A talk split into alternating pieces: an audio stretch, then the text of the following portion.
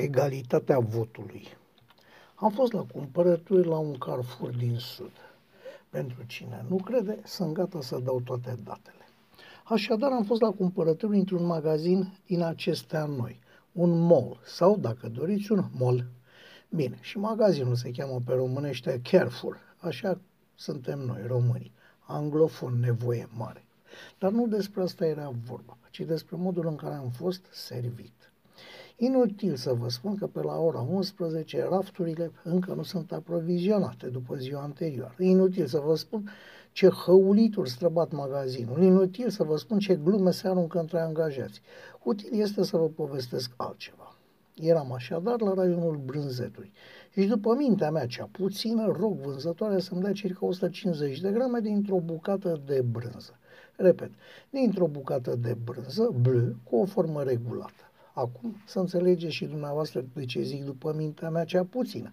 Vânzătoarea, privind-mă amuzată, îi atrage atenția unei colegi asupra mea și spune Ia uzi, acum să-i tai la greutate, adică mie. Eu, încăpățânat ca așa m-a făcut mama, insist să-mi taie circa 150 de grame.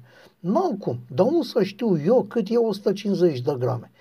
Eu, mărinimos, zic în mintea mea cea puțină că îi fac un bine și îi explic. Pune bucata întreagă pe cântar. O pune. Cât cântărește? După ce va o pintală, scot de la ea un 874 chinuit.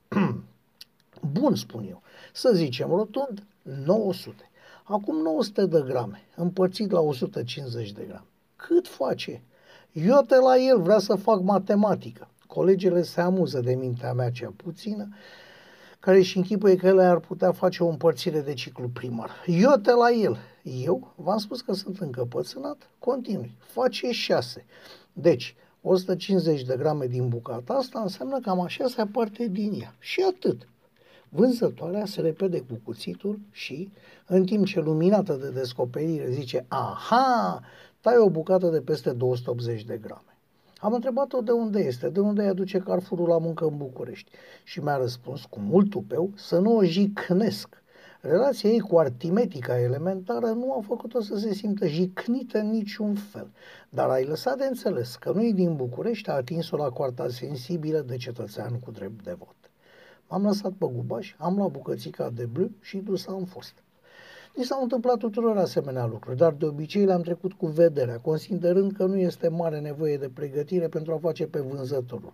Ei bine, ne-am înșelat. Școlile de comerț trebuie reînființate și vânzătorii școliți. Dacă un om nu este capabil să priceapă una sau două operațiuni aritmetice, sunteți convinși că se va spăla pe mâini între momentul scobitului în nas și momentul în care vă servește bucata de brânză, de carne, de mizel sau altceva? Poate da dar nu bag mâna în foc.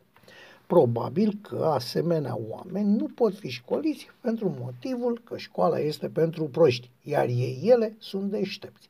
Dar măcar, măcar putem pregăti alții care să-și facă datoria onest. Problema este în salta. Aceste persoane votează. Aceste persoane au râs de țața Veorica la întrebarea cu aria cercului. Aceste persoane au un vot egal cu al președintelui țării sau academiei, cu al unui medic, inginer, profesor, etc. De ce?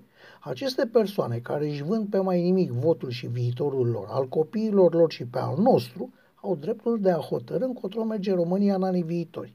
Adică încotro vei merge dumneata și dumnealui și eu și alții. O fi corect? Așa se întreabă un om de pe stradă. Post scriptum. Dacă această persoană este suficient de bună și de pregătită pentru a lucra la vânzare cu bani, femeia de la curățenie cum o fi?